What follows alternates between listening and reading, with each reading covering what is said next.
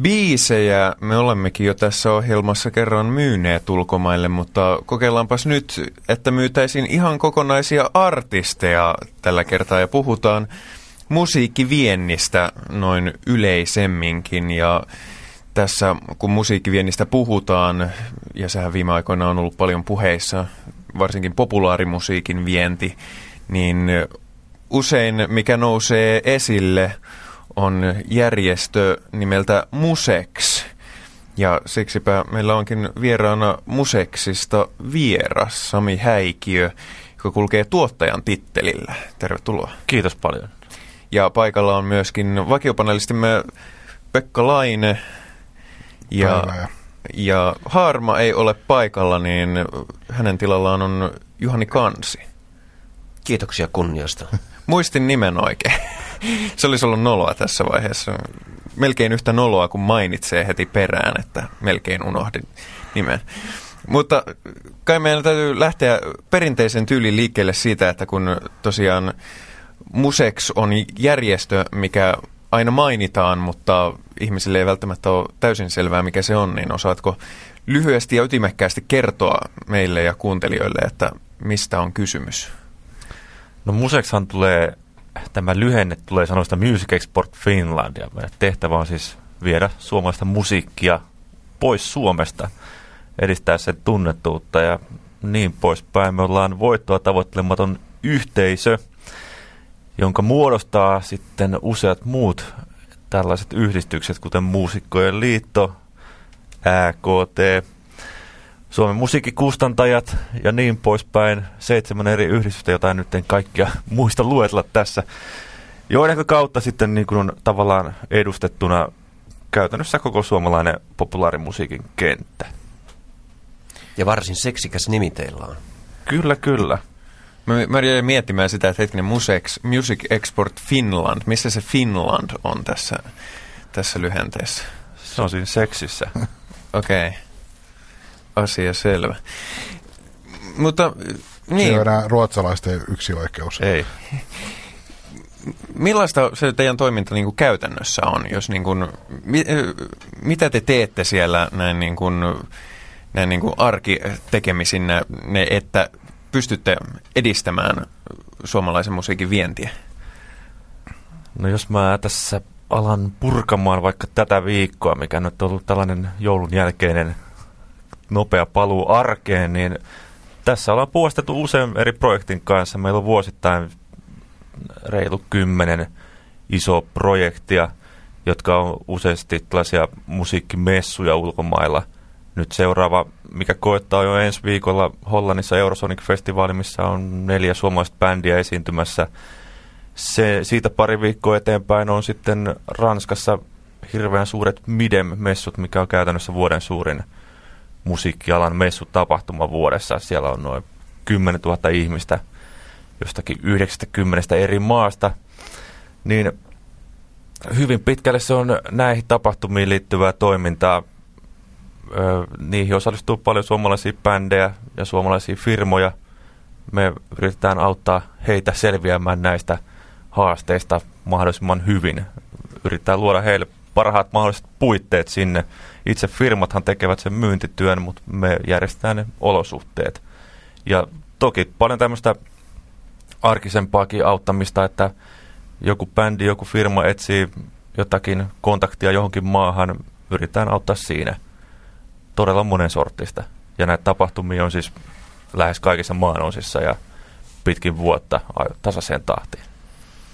Silloin kun nämä vienti kuviot ylittää uutiskynnyksen, se liittyy usein joko siihen, että joku bändi esimerkiksi HIM on saavuttanut jonkun uuden tämmöisen kaupallisen etapin, missä on tullut kuutalevy jostakin päin maailmaa, tai sitten just näihin tiettyihin suuriin messutapahtumiin, jotka on tämmöisiä massiivisia yksittäisiä ponnistuksia, niin miten se joku tämmöinen Midem tai sitten Saksassa järjestävä, järjestettävä Popcom, niin sinne varmasti ko- kohdistuu tota, osallistujilla – ja nyt myös jossakin mielessä myös julkisuudella odotuksia, että, nämä, että nyt varmasti täällä saavutetaan jotakin, niin miten sä itse Sami Hänkin jo kuvailisit sitä, että milloin tällainen messu osallistuminen on kannattava? Eli mi- mitä on ne tulokset, jos voitte sanoa, että tämä reissu meni, tai tämä tapahtuma oli sukseen, niin mitä se käytännössä tarkoittaa? Mitä ne onnistumiset on? Millaisella tasolla? Tuutteko te rahasalkkujen kanssa sieltä kotiin vai mitä sieltä niin kuin on konkreettisena tuomisena?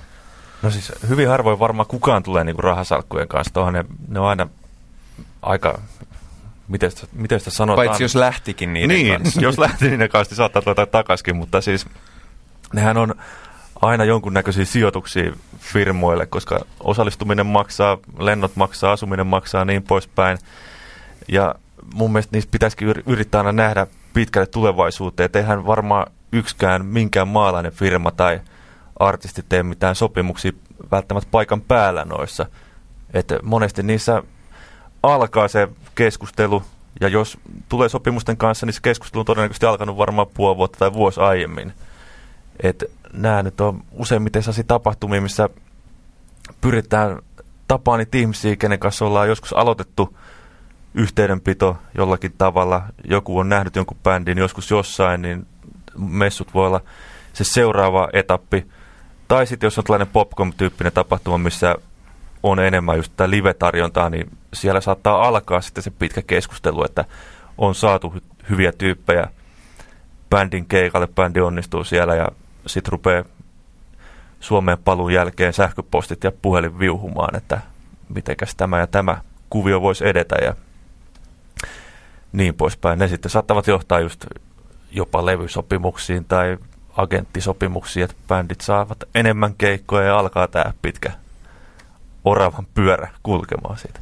Eikö kuitenkin ole niin sitten, kun itse on ollut mukana näissä Yleisradion edustajana näissä EBUN, Euroopan Yleisradioliiton yhteisissä jutuissa, Eurosonic Festarilla ja muissakin, muissakin vientijutuissa, niin jotta sinne kannattaa artistin mennä, niin ei riitä se, että bändi on hyvä ja on onnistunut levy tehtynä. Pitää myös olla se koko porukka siinä ympärillä kunnossa. Pitää olla joku managementti, joku asianhoitaja, ei ehkä huippumanageri, mutta kuitenkin, joka haluaa ottaa vastuuta. Pitää olla sellainen levyyhtiö, joka tosiaan on valmis vähän maksamaan niitä kustannuksia. Pitää olla joku agentti, eli keikkamyyjä, kenties sellainen, jolla on yhteyksiä eurooppalaisiin paikallisiin myyjiin, jotta sinne on järkevää mennä. Ja sitä vartenhan se vaatii myös aika paljon ennakkotyötä. Ettei niin kuin soitellen sotaan todellakaan kannata lähteä. Se on ihan turhaa, vaikka olisi kuinka makea artisti ja makea levy. Pitää olla se infrastruktuuri ympärillä jo valmiina. Ja sehän on tietysti tavallaan vähän, voi ajatella, että masentavaakin, että, että hei, että meillä on näin mahtava juttu tässä ja näin mahtava bändi, että miksei tämä pääse tonne. Mutta kun se ei riitä, siinä menee muuten hukkaan se tilanne. Olisiko näin? No hyvin pitkälle on kyllä näin, ja koska se, just se seuratatyö on niin hirveän tärkeää siinä, että kun bändejä on maailmassa kumminkin ties kuinka monta miljoonaa ja hyviä keikkojakin on vuodessa aika monta, niin vaikka kuinka heitä unohtumattoman keikan jossakin, niin jos ei joku todellakin jatka sitä työtä, niin ei se todennäköisesti etene siitä, koska yhteistyökumppaneita niitä aina tarvitaan. Ja jos vaikka Suomessa onkin joku, joku taho, niin todennäköisesti tarvitaan taas sitten joku ehkä seuraava, seuraavan levelin taho ulkomailla, joku ehkä vielä jykevämpi tekijä viemään sitä vielä pidemmälle. Niin ja sitten siinä on vielä, vielä sekin puoli, että kun ajatellaan, että mennään tämmöiseen musiikkitapahtumaan, musiikkimessuille tai, tai klubitapahtumaan, siellä esiintyy aika paljon muitakin bändejä. Mm. Siellä esiintyy, saattaa esiintyä satoja bändejä. Ja aikaa on niin kuin tiedetään kaikki rajoitetusti, ja musiikin ammattilaisia, niin niihin kohdistuu suuret paineet, miten saada juuri se tärkeä tyyppi minun keikalle, niin kun siinä on naapurissa toinen, joka yrittää kovalla halolla vielä, ja kaiken maailman, vaikka ruotsalaisilla hapan kalalla houkutella sitä sisään sinne sen sijaan, että suomalainen antaa poron kuivattua suolalihaa käteen, niin siitä on kova taistelu siitä huomiosta ja sehän vaatii myös sitten, että pitää olla sellaisia tyyppejä, jotka osaa luikerella sinne oikeiden tyyppien kainaloon ja saada ne tuotua väkisin sinne klubille kuuntelemaan. No tämä on, tämä on todella iso ongelma siis kaiken maalaisille ihmisille, koska just näitä tosi portinvartioita, levyyhtiön väkeä tai tärkeitä mediaihmisiä, niin niitä on aika rajallinen määrä ja kaikki haluaisi ne puolelleensa. Niin tämä on täysin totta, että se se on aina vaikea, se on aina, aina niin kuin riski lähteä tuollaisiin tapahtumiin, mutta onnistuessaan niin se todellakin johtaa hyviä asioihin ja pääsee aina uralla eteenpäin. Ja sitten siellä on aika monen tasoisia nimiä tavallaan kilpailemassa siitä huomiosta, että se voi olla monelle järkytys nähdä myös, että okei, voi olettaa, että siellä on tuntemattomia bändejä sieltä sun täältä, mutta siellä voi olla aika kuumia ja aika koviakin nimiä. Esimerkiksi jos ajattelee tällaista amerikkalaista merkittävää tapahtumaa kuin South by Southwest, joka järjestetään Austinissa, Texasissa joka vuosi, joka on si- siellä semmoinen niin kuin kä- käsite tällaisten nousevien bändien näyttäytymispaikkana, niin siellä voi olla sellaisia niin kuin esimerkiksi eurooppalaisia tosi kuumia nimiä, jotka voi olla jo täällä niin kuin tyylin lehtien kansissa ja myynyt aika paljonkin täyttä päätä ympäri maailmaa rundaavia bändejä, niin sitten sinne menet, menet oikeasti täysin uppouutuna nimenä, niin se voi olla aika kova yhtälö saada se herra supertoimittaja tai superagentti, niin kuin, että älä, älä mene katsomaan sitä Wolf Materia australialaisbändiä, vaan tuu katsoa tätä meidän suomalaista erittäin lupaavaa niin, ja oli se nimeä. Nightwishillakin tässä viimeisellä Amerikan kiertolla aika pienistä paikoista sitä rotaloukoista aloitettiin, vaikka sitten ollaan ihan areenakamaa kamaa Euroopassa. Miten tota, ö, jossakin vaiheessa tuntui siltä, että kun luki suomalaisten bändien haastattelulausuntoja ja kommentoja, niin tuli sellainen fiilis, että onko bändillä sellainen harha, että kaikki englanniksi musiikkia tekevät orkesterit on potentiaalisia vientituotteita, että et, et, tota, jos ollaan niin raan kriittisiä, niin kuinka paljon sun mielestä tällä hetkellä Suomessa on sellaista talenttia, jota oikeasti kannattaa lähteä viemään? No, on sitä mä, ihan hirveästi? No on sitä kyllä melkoisen hirveästi. Ennen tätä haastatteluista puhuttiin, että mitä bändejä on tullut vaikka Italiasta, niin ei, ei tiedetä mitään. Mutta sitten äkkiseltään, kun miettii näitä suomalaisia aktiivisia bändejä, niin en mä tiedä, monta niitä on 50 tai 100 tai vielä enemmänkin, mitkä vaikka aktiivisesti keikkailee ulkomailla ja julkaisee levyjä ulkomailla. Et kun muistellaan vaikka jotakin tilanne 90-luvun alussa, niin ei ollut kyllä todellakaan hirveän montaa bändiä, ei ollut hirveän montaa firmaakaan, milloin olisi joku bändi, joka tekee mitään ulkomailla. Niin nyt se määrä on kasvanut ihan käsittämättömän suureksi ja kaikista näistä aktiivisista, niin tosi moni saa ainakin jonkun tällaista menestystä osakseen. Että kyllä moni tyyppi elättää itse sillä toiminnalla, sillä kansainvälisellä toiminnalla ja se on ihailtavaa. Mikä nyt sitten on menestystä, niin se on aina katsojan silmissä, mutta kyllä mun mielestä melkein jokainen ihminen, joka pystyy elämään sillä touhulla, niin menestyy. Ja, ja se on, tässäkin ohjelmassa on monta kertaa eri vinkkeleistä päädytty tähän samaan toteamukseen, että, että monille musiikin tekijöille se on tavoite. Ei, ei sen kummempi, ei niin kuin, että siellä ei mikään kartano tyyppinen asumismuoto ei ole se, mihin tähdätään, vaan se, että se on niin kuin työ, josta saa äh, monista eri lä- lähteistä palkan. Se on, se on niin kuin onnistunut ura, urakehitys sellainen. Esitit äsken mielenkiintoisen kysymyksen, tulkitsin sitä osan kielikysymykseksi kun puhutaan, että pitää olla englanninkielinen bändi. Ja itse kun on käynyt monena vuotena tuolla Hollannissa, Hollannissa ensi viikollakin pidettävällä Eurosonic-festivaalilla, jolla tosiaan esiintyy ympäri Eurooppaa bändejä, ei esiinny jenkkibändejä. Ja siellä on läsnä kaikki perus niin kuin sektorien toimijat musiikkialalta Euroopasta. On festivaalijärkkärit, on keikkamyyjät, on levyyhtiöitä, on managereita – niin siellä on tapahtunut muutaman kerran se, että, että kun siellä on tapana aina, että eri festareiden järkkärit kokoontuu sitten yhteen siinä jossain vaiheessa ja vähän käy läpi, mitkä bändit kiinnosti. Niin siellä on tapahtunut breikkauksia bändeillä, jotka laulavat, laulavat esimerkiksi espanjaksi, Katalonian murteella ja norjaksi. Norjasta semmoinen kuin Kaisers Orkestra ja Espanjasta semmoinen kuin Ojos de Brujo. Ja se on oikeastaan onnistunut hyvin.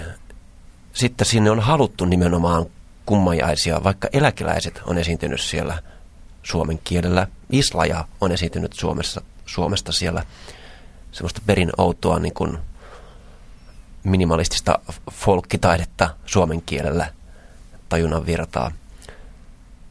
Et välttämättä pärjätäkseen jossain määrin Euroopassa ei ole pakko olla se kansainvälisellä kielellä laulaja.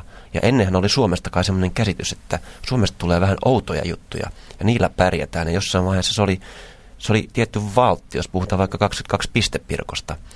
Koska sitten jos yrittää suomalaiset tehdä vaikka kansainvälistä hiphoppia, niin niitä porukoita löytyy niin paljon tuolta Euroopasta muutenkin. Tai sitten jos, jos yritetään tehdä Amerikanaa, niin Amerikasta löytyy niin helvetisti ja myös Irlannista ja Englannista sen tyyppisiä juttuja. Et mitä mieltä olet Sami, onko tällä merkitystä enää nykyisin sillä omalaatuisuudella?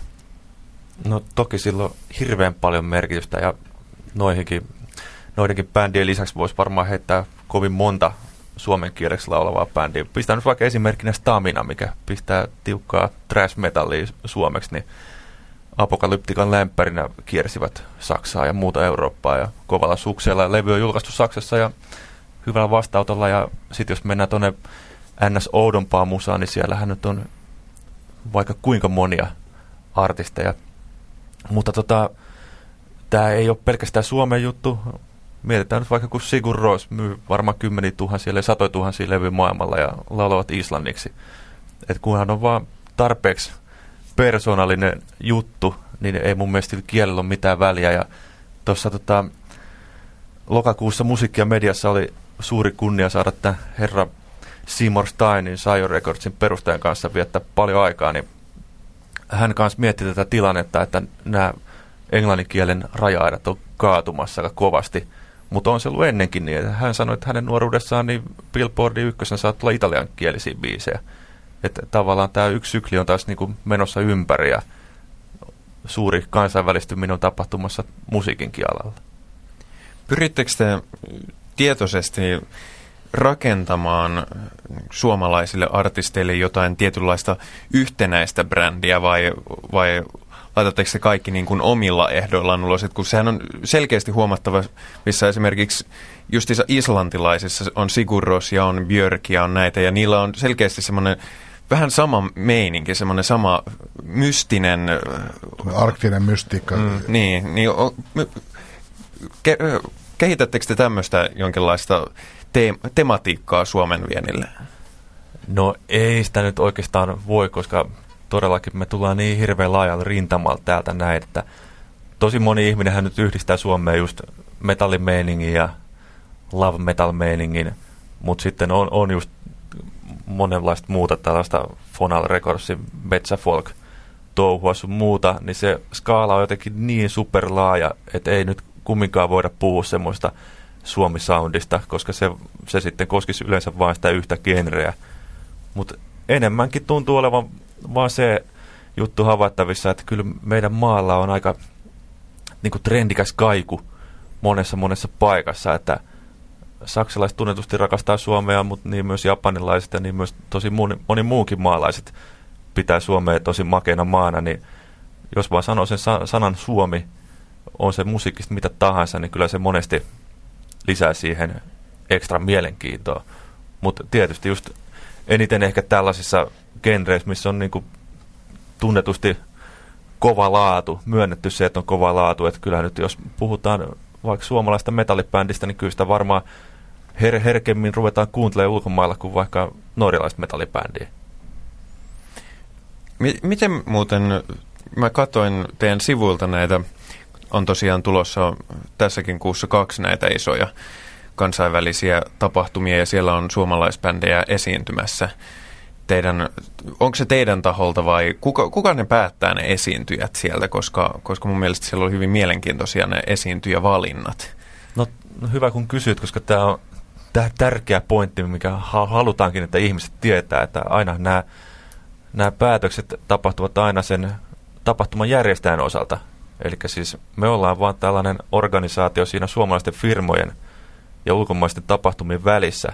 Että ei me, meidän tehtävä ei ole valita ketään näihin meidän, meidän tapahtumiin, tai tapahtumiin, missä me ollaan mukana, niihin voi hakea kuka tahansa suomalainen musiikkialan firma mukaan ehdottaa omia artistejaan ne, mitä ehdotetaan meille, me esitetään eteenpäin, tai sitten firmat esittävät ne suoraan sinne tapahtumaan, esimerkiksi Popcomiin Saksassa, ja siinä tapauksessa sitten Popcomin ohjelmapäällikkö jonakin päivänä ilmoittaa, että olemme valinneet nämä bändit Suomesta. Kiitos, toimittakaa he tänne.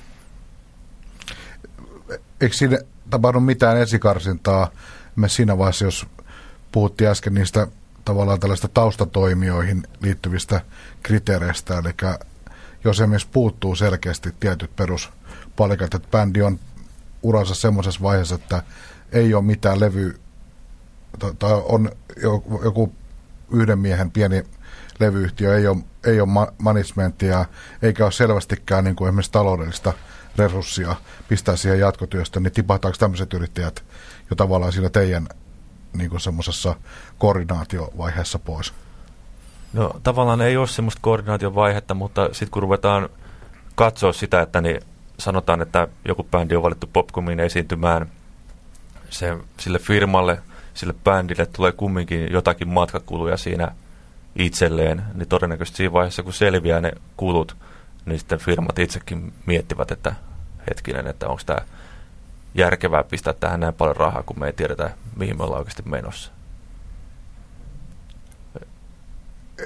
Mites tota, tuohon tietysti liittyy intohimoja tuohon musiikkivientiin hyvin paljon ja halukkaita ja tarjokkaita on paljon ja jos joku sitä tota, toimintaa on ottanut vetäkseen, tässä tapauksessa museeksi, niin siihen tietysti kohdistuu myös kritiikkiä, eli sitä tehdään aivan väärin ja just päinvastoin kuin sitä pitäisi tehdä ja aina väärät bändit ja, ja väärät, väärät strategiat. Ja, niin, minkälaista arvostelua teihin on kohdistunut? Yksi kysymys on tietysti, mikä voi ottaa heti esille, on se, että ketä pitää tukea? Pitääkö tukea semmoisia, jotka jo tavallaan on saanut sen pään kunnolla auki?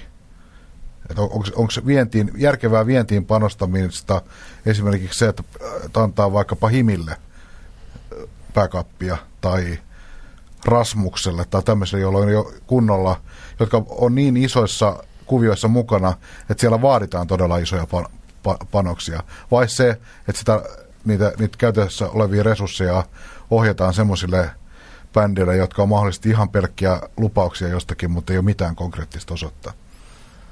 No ensinnäkin noin Him ja Rasmus, ne ei ole tainnut olla missään meidän touhus mukana, koska siis museeksi on perustettu 2004, niin hehän olivat jo kauan, en, kauan sitä ennen niin kuin mielettömässä urassa menossa. Mm. Eli toisin sanoen he on komeasti pärjänneet omillaan, niin kuin monet muutkin bändit, ihan uransa alusta lähtien. Mutta tota, niin, siihen kritiikkiin, niin enitenhän on tullut kritiikkiä just, just tästä aiheesta, että niin, miksi nämä ja nämä bändit on siellä ja siellä. Mutta tässä pitää tietenkin viitata tuohon mun äskeisen vastaukseen, että ne on aina näiden tapahtumien itsensä valitsemia. Eli tota, niin, me voidaan siinä tavallaan pestä kätemme, koska me ei ole tehty niitä valintoja. Et ne, on, ne on aina, jotkut firmat on aktiivisempia pommittamaan ulkomaisia tapahtumia, ja todennäköisesti ne, mitkä tekevät niin kuin tuntuvasti enemmän töitä, niin saavat sitten varmemmin niitä bändejänsä esiintymään johonkin. Ja...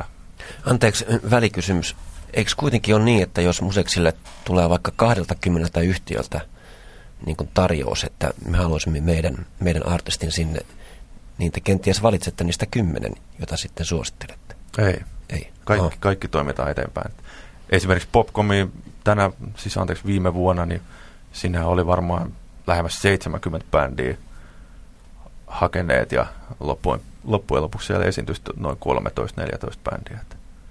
Et ikävä kyllä se on, kuten Pekka sanoi, niin hakijoita aina ihan hirveästi ja tapahtumiin pääsee aika vähän, koska just näihin Euroopan tapahtumiin niihin kumminkin haetaan 340 muustakin maasta ja niin poispäin.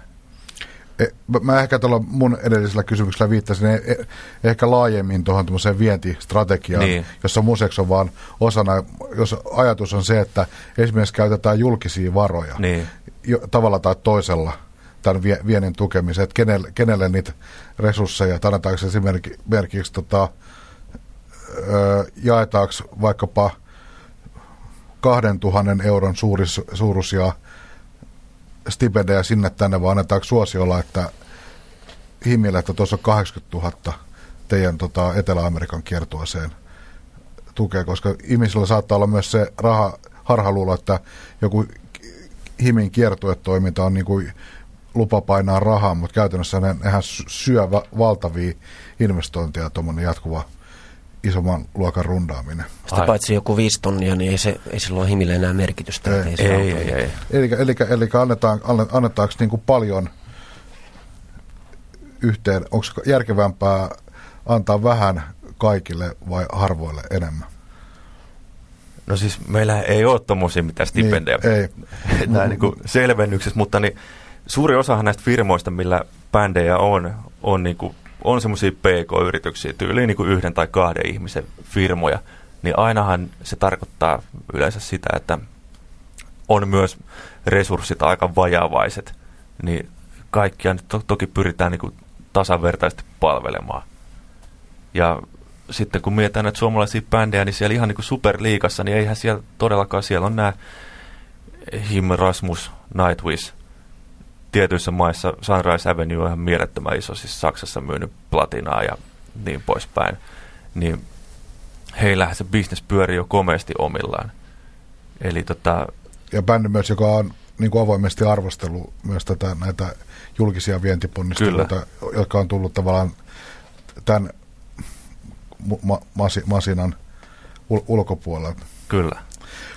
Siitä voisi ottaa kiinni. Sunrise Avenue tekee musiikkia, ot- ottamatta kantaa mitenkään siihen, onko se hyvä vai huo- huonoa musiikkia mun mielestä. Mutta se tekee musiikkia, joka on silleen avoimesti niin kuin semmoista kaupallista keskitien poppia ja bändin pääjehun kunnianhimo on selvästi siellä suunnalla, niin on, on, onko siinä esimerkiksi tyylillistä mitään semmoista on, ongelmaa teidän nä- näkökulmasta, että et, et bändi, bändissä, bändi on selvästi tavallaan, jotenkin voisiko sanoa vähän niin kuin maatonta musiikkia tekevät. Siinä ei ole tavallaan semmoista suomalaisuuspointtia mi- millään tavalla siinä bändissä. No ei tietenkään, että niin, jos verrataan sitä toisen bändiin, vaikka Giant Leap, mikä nyt on musiikillisesti aika samaa meininkiä, niin heihän oli mukana muun muassa Popcomissa esiintymässä. Joo. Eli tota, niin, eihän nyt ole tällaisia kriteereitä voi olla, että niin, että niin kuin aiemmin sanoin, niin periaatteessa mikä tahansa suomalainen musiikkialan firma voi olla meidän kanssa tekemissä. Eikä me ota mitään kantaa siihen, että niin millaista musa on. Joo. Keskittyykö sun mielestä tämäkin keskustelu, mutta, mutta tota, keskustelu näin laajemmallakin tasolla niin liikaa näihin muutamiin isoon nimeen, justiinsa Nightwish, Rasmus, Him, kun sä mainitsit aikaisemmin, että... Vieti on yhtä kuin... Niin, niin. Sä, sä mainitsit aikaisemmin tämmöisen luvun, kun 50 sataan suomalaista artistia esiintyy säännöllisesti ulkomailla. Ja jotkut, joitakin sellaisia artisteja on, jotka tulee huomattavasti enemmän olleet läpi jossain ulkomailla kuin Suomessa. Niin miksei näistä kuulla mitään? No toi on, toi on harmit, harmittava asia, koska on hirveästi sellaisia työn sankareita, niin kuin tota, niin aamulla puhuttiin töissä Ensiferum Heavy-bändistä. Ne on menossa keväällä yhdeksän viikon ulkomaan kiertueelle, missä on viisi, viisi, viisi viikkoa Euroopassa ja sen perään neljä viikkoa Jenkeissä. Eli ihan niin kuin mieletöntä meininkiä monen ihmisen näkökulmasta, niin musta olisi mahtavaa, että just tällaiset bändit huomioitaisiin suomalaismediassa ja moni, moni suomalainen ammattilainenkaan, jotka niin työskentelee vaikka levyyhtiöissä, niin eivät, eivät tiedä, että miten aktiivisia tosi moni bändi on.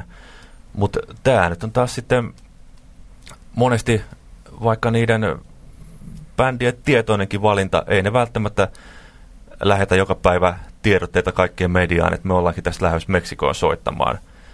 Että kun miettii vaikka median rakennetta, niin harva media kumminkaan itse silleen selvittää kauheasti, että mitä tapahtuu missäkin, vaan se vaan nojautuu siihen, millaista tietoa he saavat. Jos nämä bändit eivät pidä itsestään hirveästi meteliä, niin sitten se monesti jääkin sellaiseksi salaisuudeksi täällä kotimaassa. Mutta mielellään, mielellään näkisi sen, että tämmöisiä tahoja huomioitaisiin. Mulla on jäänyt elävästi mieleen se, että tota, joitakin vuosia sitten, tässä oli just musiikki- ja media tapahtumassa, puhuttiin tästä se oli silloin tämä ikuisuusvirsi aika vielä, että milloin suomalainen bändi breikkaa. Aika, oli vähän itkunen sävy siinä ja junnaava sävy siinä vientikeskustelussa, mutta joka tapauksessa, ja, ja oli kuinka sollakkaa tämä iänikuinen Suomi-Ruotsi keskustelu käynnissä, niin silloin jäi mieleen sellainen tieto, että silloin oli, oli jo suomalaisilla, oli nämä, mä en muista milloin, joskus 2000-luvun alussa, että siellä oli ollut jo nämä Bonfunk, Darude menestykset ja tällaiset Himin ensimmäiset menestykset takana, mutta että nimenomaan tämä tämmöinen seuraava taso, eli niiden mitallisijojen jälkeen, niin että oli, silloin joku heitti semmoisen tiedon, että, että Ruotsissa noin 200 säännöllisesti Euroopassa rundaavaa bändiä. Ja se on musta tavallaan se tie, tieto ja näkökulma, mikä mun mielestä niin kun on, on erittäin oleellinen.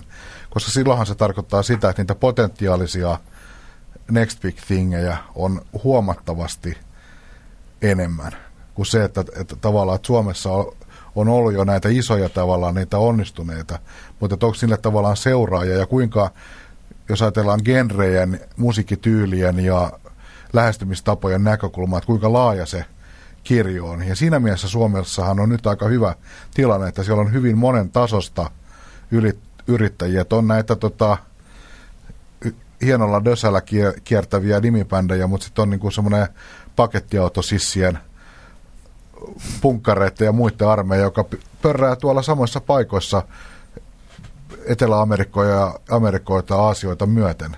Ja tekee siinä omassa skenessään kuitenkin ihan tosissaan sitä hommaa, että se ei ole mitään, että kunhan käydään jossakin vähän kitaroiden kanssa lomailemassa, vaan se on ihan niin kuin määrätietoista vääntämistä. No on todellakin, just kun aiemmin kanssa puhuttiin siitä, että niin mitä se tilanne oli vaikka 90-luvun alussa, niin nyt se määrä on oikeasti moninkertaistunut ihan, ihan mielettömästi. Ja, ja vielä se, että niin mukana on niin monta eri genreä, että on jatsista folkkiin ja metallista elektroa ja punkista ties mihin. Niin kyllä mä ainakin näkisin se hyvin mahdollisena, että joku niistä pääsee myös sinne NHL pelaamaan. Miten tota, puhuttiin, mainitsit, että Suomella on tietyissä maailmankolkissa erittäin hyvä maine ja on tiettyjä genrejä, jossa Suomella on aika hyvä sellainen perinne ja pitempi jatkumo. Ja yksi alue on tuommoinen elektroninen musa, konemusiikki, jossa Suomella on semmoisia underground-staranimiä aika pa- useitakin esittää. Mitä sille sektorille kuuluu? Sitä on, se on ollut vähän niin kuin hiljaisempaa näin niin kuin valtamedian näkökulmasta jonkun vuoden ajan. Et to, to, toki se ei sitä, mitä konemusiikin semmoiselle mainstream-statukselle ehkä laajemminkin käynyt, mutta onko siellä porinaa sillä sektorilla? Onko odotettavissa uutta suomalaista konemusiikin buumia maailmalla?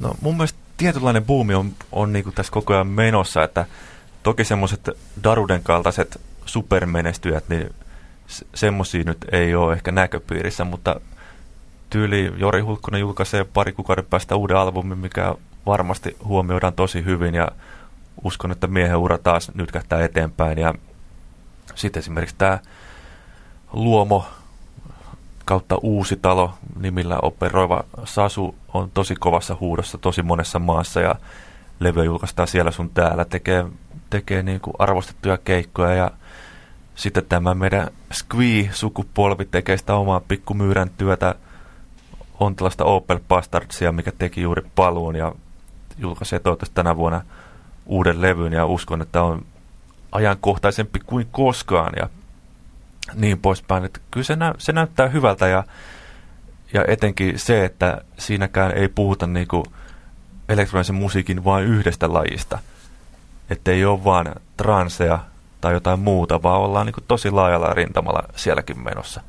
Eli ihastellen katson niitäkin tyyppejä ja varsinkin sitä, että heistä tosi moni tekee itse mielettömän aktiivista touhua, että keikkailee paljon, tekee DJ-keikkoja, live-keikkoja, hommaa itse levyjulkaisuja sinne sun tänne ja tekee tosi hauskoja yhteistyöjuttuja. Sanotaan nyt vaikka se, että Luomo remiksannut Scissor Sistersia. Tällaisia juttuja, että ne nimet pulpahtaa aina mitä ihmeellisimmistä paikoista esiin, niin jonakin päivänä, kun se tietty nimi nähdään niin tarpeeksi monessa paikassa, niin yhtäkkiä se niin lukeekin suurella kirjaimella jonkun maan y- yllä. Miten sitten tota, tässä pop ohjelmassa aikaisemmissa osissakin vilahdellut ja ihan vahvemminkin esillä ollut aihe, eli tämä musiikin kustannustoiminta ja ns. biisikauppa, eli ei myydäkään artisteja eikä varsinkaan äänitteitä tänä päivänä, vaan myydään tota, sitä luovaa sävellettyä ja sanotettua sisältöä, niin mitä sille sektorille kuuluu? Onko se jo realismia, että onko suomalainen biisivienti, onko se jo todellisuutta vai vielä haave? No se on kyllä enemmän ja enemmän realismia, että itse asiassa se on yksi, yksilaisia pääasioita, minkä parissa meikäläinenkin tuolla työskentelee, että me järjestetään nyt ensi kuussa taas tällainen biisi Linna-niminen tapahtuma, mistä idea on se, että siellä on suomalaisia ammattibiisintekijöitä tekevät kimpassa ulkomaalaisten ammattibiisintekijöiden menestyneiden kirjoittajien kanssa biisejä. Paikan päälle tulee ulkomaisten levyyhtiöiden ATR-ihmisiä antamaan tavallaan tilaustöitä, että mä etsin nyt tällaiselle, tällaiselle artistille tällaista, tällaista biisiä. Tyypit työskentelevät siellä suomalaiset ja ulkomaalaiset kimpassa pari-kolme päivää ja katsotaan mitä sieltä syntyy. Yleensä sieltä syntyy hienoja biisejä ja tietenkin tätä, tätä työtä jatkavat sitten suomalaiset kustannusfirmat, kun he jatkavat näiden siellä syntyneiden biisien kauppaamista ulkomaisiin projekteihin.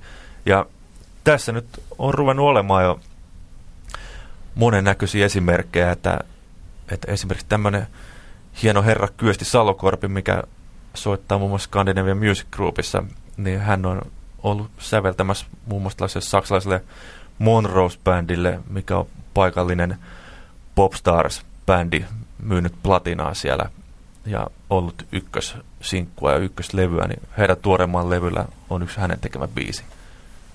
Ja se levy on muistaakseni myynyt toista tuhatta Saksassa, että tämä on, se on ehkä vaan ajan kysymys, kun, kun tällainen tyyppi saakin sen niin kuin ykkössinkun tehtäväkseen. Että tämä mm. nyt oli vielä albumiraita, mutta silti tosi menestyneellä albumilla. Mutta aina, aina se pitää se pää jollakin avata. Nimenomaan. Mitä se Tom Frisk oli, oli, oli vieraana, niin mitäs Tomppa lupaskalla? Oliko se viiden vuoden päästä on Billboardin top kolmosessa suomalaisessa säveltämä biisi? Joku tämmöinen se oli. No, kyllä, mä, kyllä mä uskon tuohon ihan samaan, että, että varsinkin tuo, tuo biisin säveltäminen ja tekeminen on muuttunut muutenkin niin paljon saisi kansainväliseksi sukkuloinniksi, että on hirveä määrä tuommoisia ammattilaisia, mitkä koko ajan vaan eläkseen kiertävät maailmaa ja kirjoittavat biisejä ihmisten kanssa kimpassa, niin ne tyypit verkostoituu ihan mieletöntä vauhtia ja onhan nyt esimerkiksi, no, no Ruotsissa nyt on tietenkin ihan mielettömästi näitä menestyneitä kirjoittajia ja tuottajia, mutta kyllähän Norjassakin on jo tyyppejä, mitkä on tehneet vaikka jollekin suurille R&B-levyille biisejä, niin tota, mä en yhtään epäile, että Suomi olisi seuraava siinä. Kuulin, kuulin kerran erään merkittävän suomalaisen musiikkibisneksalan tekijän suusta kommentin, että ei ole väliä sillä, millainen se biisi on, vaan tärkeää on se, kuka sen on tehnyt. Eli se oli, se oli vähän masentava kommentti toisaalta, että vaikka olisi kuinka hyvä biisi ja sitä lähtee joku tuntematon ummikko tarjoamaan, niin siinä on vaikea päästä läpi niistä porteista. Et pitää olla sitä biisintekijän nimeä jo, ja sitten niin kuin lähestytään, ja silloin voi mennä köyhempikin biisi läpi. Että sitä haetaan sitä nimenomaan sitä nimeä, koska sitä, sillä voidaan sitä biisiä ja tuotetta sitten taas myydä eteenpäin tuottajille ja artistille. Eikö tämä ole vähän kiusallinen lähtökohta toisaalta? No onhan tuossa tiettyä aste perää tietenkin, mutta mä kyllä näkisin jutun myös niin, että nyt kun musabisnes on ehkä jonkunlaisessa murroksessa ja tapahtuu hirveästi kaiken näköistä asiaa koko ajan, niin ihmiset on avoimempia kumminkin. On, on niin jo monta kertaa paatuneemmatkin tyypit joutuneet silleen niin kuin syömään hattunsa, että enpä olisi uskonut, että tuolta tulee tollanen ja tollanen tyyppi niin ehkä niin kuin ihmiset on, on nyt vaan aistinsa kanssa herkempiä, että he ei vaan niin, kuin, niin patettisesti odota siltä joltakin luottotyypiltä ihmettekoja, vaan on valmiimpi ottaa joltakin tuoreemmiltakin tekijöiltä. Ja sitten totta kai siihen liittyy tämä, mistä Pekka puhuu, että aina pitää päästä askel askel eteenpäin, että eka sä saat ehkä niin kuin jättimenestyksen Suomessa, ja niin sit sut huomioidaan Ruotsissa, ja sit sut huomioidaan no, Euroopassa, ja sitten ehkä koko maailmassa toivottavasti.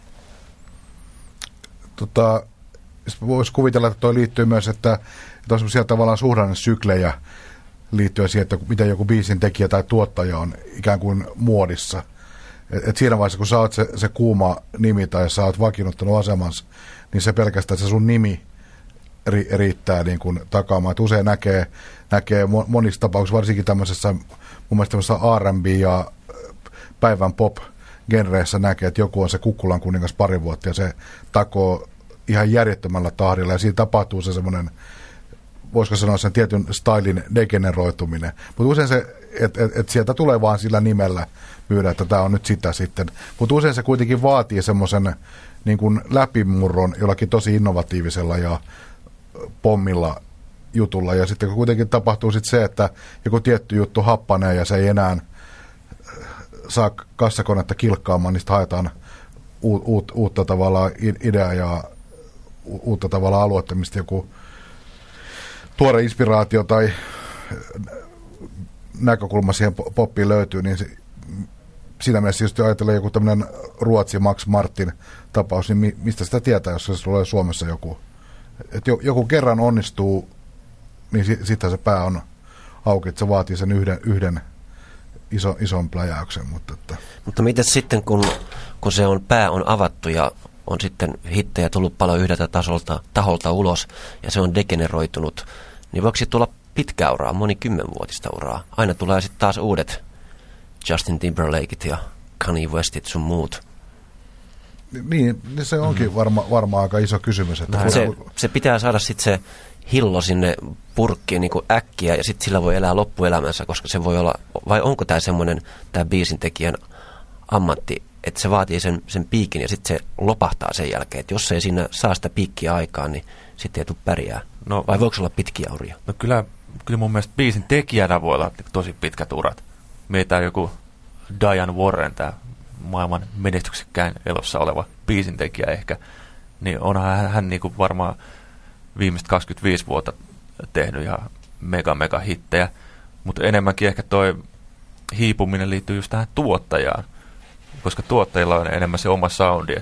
Et toki niin kuin sävellyksetkin voi muistaa toisiaan, mutta kun ne voidaan kumminkin meikata niin moneen eri asuun, niin se ei, ei ehkä ole niin trendiherkkää, mutta just, että katsotaan nyt, että miten kauan vaikka joku Timbalandin megasoundi kestää tässä nyt.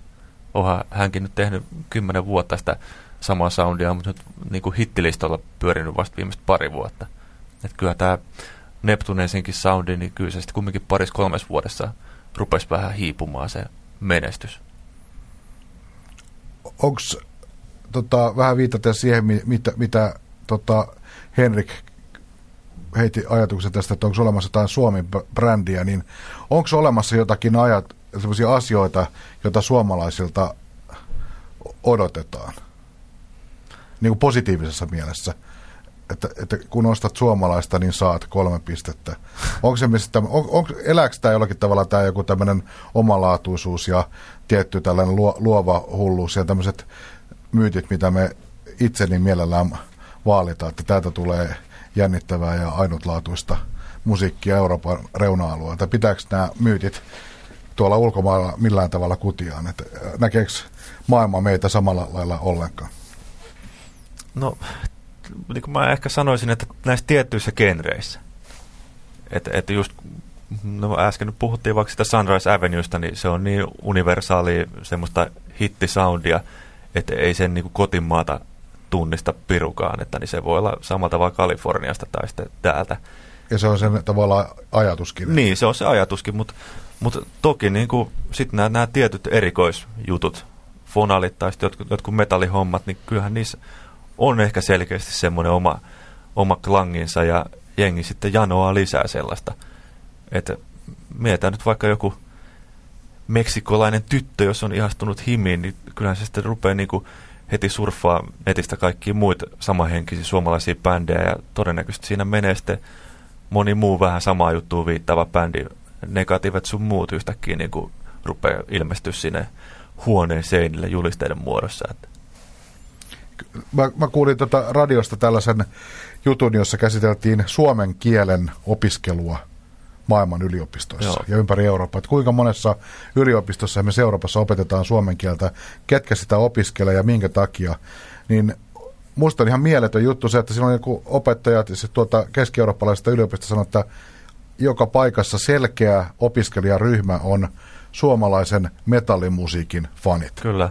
Jotka, jotka on innostunut suomalaisesta musiikista usein metallin kautta ja sitten on kiinnostunut laajemmin suomalaisesta kulttuurista, Kalevalasta, suomalaisesta arkkitehtuurista, ties mistä, helan hoidosta ja haluaa oppia myös kieltä, niin onhan tuo aikamoista tuota PR tälle maalle aika syvällisessä mielessä.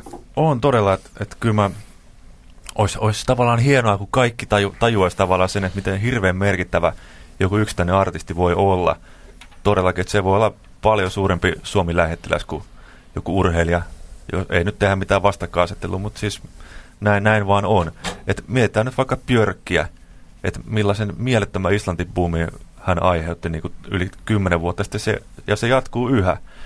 Et eka niin kuin hirveän moni ihminen ihastui siihen Björkin tosi erikoiseen hapitukseen ja tosi ihmeelliseen musiikkiin. Jengi on ruvennut matkustaa Islantiin, katsoo islantilaisia leffoja, haalii kaikki uusia islantilaisia bändejä. Et se tavallaan niin kuin synnytti, synnytti sen maan ihan uudestaan. Eli mitä tästä otamme, voimme tehdä johtopäätöksen, eli siis ei tarvitse tehdä hyviä biisejä, kunhan nimi on sellainen, että ihmiset tietää, että tämä on se, jota kuuluu diggailla. Tämä, tämä, on, tämä on suuri lohdutus ainakin kaikille tuskaileville biisintekijöille. No ei se ehkä, ei se, en mä tiedä, onko se, onko se kovin, ei se ainakaan tämän keskustelun opetus mun mielestä ollut. Ai jaa. Me puhuimme musiikkiviennistä. Mitähän ohjelmaa, mitähän ohjelmaa sä kuuntelet? Minä, mulla on nämä kuulokkeet, mulla on nämä jossain, jossain kiinni. Mutta joka tapauksessa on aika meidän lopetella tämä keskustelu. Keskusteluun voi osallistua, jos oli esimerkiksi eri mieltä minun suuren jo loppuyhteenvetoni kanssa, niin se käy helposti internetsivuiltamme blogit.yle.fi kautta pop-talk. Sieltä kuulee myöskin, jos kuuntelette tätä radiosta, niin sen kokonaisen version tästä keskustelusta radiosta kuulemme tästä vain otteita. Ja näin lopuksi meillä on ollut tapana käydä paneeli läpi ja kysyä jokin viimeaikainen merkittävä kokemus musiikin alalta, oli se sitten ihan mitä tahansa, niin käydäänkö läpi perinteisessä järjestyksessä, eli aloitamme Pekka Laineesta. Huhhuh, tota, mikä se voisi olla? Mitä on ollut paljon, koska on tullut tässä joulupyhinä kuunneltua hirvittävästi musiikkia, mutta otanpa ihan tuoreen, eli tätä ohjelmaa nauhoitettaessa eilen Yle TV1-kanavalta tuli dokumentti tällaisesta mustalaismusiikkia tekevien yhtyeiden tällaista mustalaiskaravaanin Amerikan kiertoista, jossa oli koottu tällainen tota, multikansallinen Intiaa, Espanjaa, Romaniaa, Unkaria ja Makedoniaa edustava tällainen romaanimuusikkojen katras ja heidän tota, jenkkirundista ja tällaista mustalaismusiikin juurista, niin se oli ihan mieletön el- elämys. Et siinä, siinä oli tota, tällaista niin kun, mentiin oikeasti naurun ja itkun vä- välimaastossa erittäin intensiivisellä hauskalla otteella ja se oli hieno tota, dokumentti ja ylistyslaulu musiikin parantavalle ja maailmaa yhdistävälle voimalle ja todella kovia jannuja soittamaan. En haluaisi olla tämän karavaanin kiertuen manageri, joka on muun muassa vastuussa, että ehditään Dösään tai Lentskarin ajoissa, mutta olisi hienoa olla yleisössä kuuntelemassa sitä. Pikkasen boheminoloisia viikareita oli nimittäin mukana. Mitä sanoo 22 pistepilkkoyhtiöiden entinen kiertueen manageri Sami Häikiö, mikä on tuore elämys? No mä unohdan nämä kiertueelämykset ja mulla tosi, tosi pappamainen elämys, nimittäin tota, yksi mun viime vuoden ehdottomia lempilevy oli Matti Johannes Koivun Kovat piipussa. Enkä ikinä onnistunut näkemään miestä livenä, kunnes sitten tuossa joulukuussa – kun hänen yhtyeen basisti piti tällaisen valmistujaiskonsertin tuolla Popiats konservatoriossa, vai mikä se nimi nyt onkaan siellä Arabiassa. Ja mä ajattelin, että no mennään nyt sitten katsomaan, mä vihdoinkin pystyn näkemään tämä suosikkini livenä. Tämä tapahtui maanantai-iltana kello seitsemän, eli suoraan töistä, vaan marssin sinne auditorioon. Siellä oli hiiren hiljaista, ehkä 20 ihmistä. Ja tota, sitten bändi alkoi soittaa siinä silleen viiden metrin päässä, istui mukavalla penkillä tunnin ajan miellyttävällä volyymilla, soittivat siinä ja todella hyvillä soundeilla, koska kyseessä oli tietenkin Popjats konservatorio ja soitto oli todella hiottua ja kaunista, niin se oli tosi mahtava. Oli mahtava nähdä tällainen hieno keikka jossain muualla kuin erittäin meluisessa, kovaäänisessä, hikisessä, ahtaassa klubissa, millaisessa on ehtinyt olla jo varmaan tuhat kertaa. Tämä oli niin, niin semmoinen vastakohta lähes kaikille aiemmille keikoille, mitä on nähnyt. Niin sitten jotenkin siinä pääsi keskittyä siihen itse soittoon ja esiintymiseen paremmin kuin koskaan missään. Se oli mahtava keikka. Ihan tuosta ikämiesmeininkiä ajoissa mut kotiin se, Joo, mutta se oli todella intiimi. Se, mitäs Jussi sanoo? Tuli mieleen elämyksenä hiljattain kokemani suomalaisen liki presidentillisen musiikkibisneksen suurmiehen Juhani Merimaan miehen, joka omistaa Tavastia-klubin ja Ruisrokin ja Ankkarokin ja on mukana tuskassa ja ties missä ja olisi varmaan hyvä kansanedustaja. Käynyt myös presidentin linnassa. Hänen 60-vuotisjuhlansa Tavastialla meluisessa paikassa ja siellä esiintyi pitkän ajan tauon jälkeen Ultra Bra, joka on vannannut, että ei enää esiinny. Oli aivan ihastuttavaa katsoa sen bändin iloisuutta ja soittamisen riemua. Tiedämme, että bändi ei aina ole hyvissä väleissä keskenään. Ne harjoitukset eivät kaikki ehkä menneet niin hyvin, mutta se oli mahtavaa nähdä sitä Hangon keksien laumaa siellä lavalla ja yleisön puolella vetivät viisi biisiä ja nyt varmaan tulee juhannukseksi niin kuin kovia hintalapputarjouksia, mutta saa nyt nähdä, ryhtyykö ne siihen. Mutta kun tässä puhuttiin viennistä ja suomalaisista kummajaisista, sitten mulla juuri tässä äsken heräsi ajatus, että olisiko se bändi kaikki ne suomalaisine omituisuuksineen voinutkin joskus breikata jossain ulkomaisella festivaalilla, kun eräistä ne flamenco-bändit ja norjaksi laulavat rockibänditkin breikkaa, niin Ultra Bra kaikki ne naisineen, miehineen torvineen päivineen. Suomalainen vasemmistoaate läpi maailman popmarkkinoilla. Ja suomen kielellä. Ja suomen hmm. kielellä, totta kai. Silloin ei tiedä, että se on vasemmistoaate ja se saattaa mennä läpi. Minä... Le- left Wing Soul from Finland. niin. Metallifanit ulkomailla varmasti tutkisivat näitä tekstejä. Ei kun Soul, Left Wing Soul Slager from Finland. Nyt pitää muistaa, että se Left Wing viittaa enemmänkin siihen sävellystyyliin kuin teksteihin. Se, se on totta. Mä, Mutta... yritin vaan, mä yritin vaan viedä sitä bändiä tässä no niin kuin lennossa, ei se ole helppoa. Ei. Mutta kiitoksia panelistille Pekka Laineelle ja Juhani Kanne, Kansille. Miten se muuten taipuu? Onko se Kannelle vai Kansille? Kansille. Kansille. Ja tietenkin ennen kaikkea vieraillamme Sami Häikiölle museksista tuottajatittelillä kulkeva ihminen. Kiitos paljon, herra toimittaja.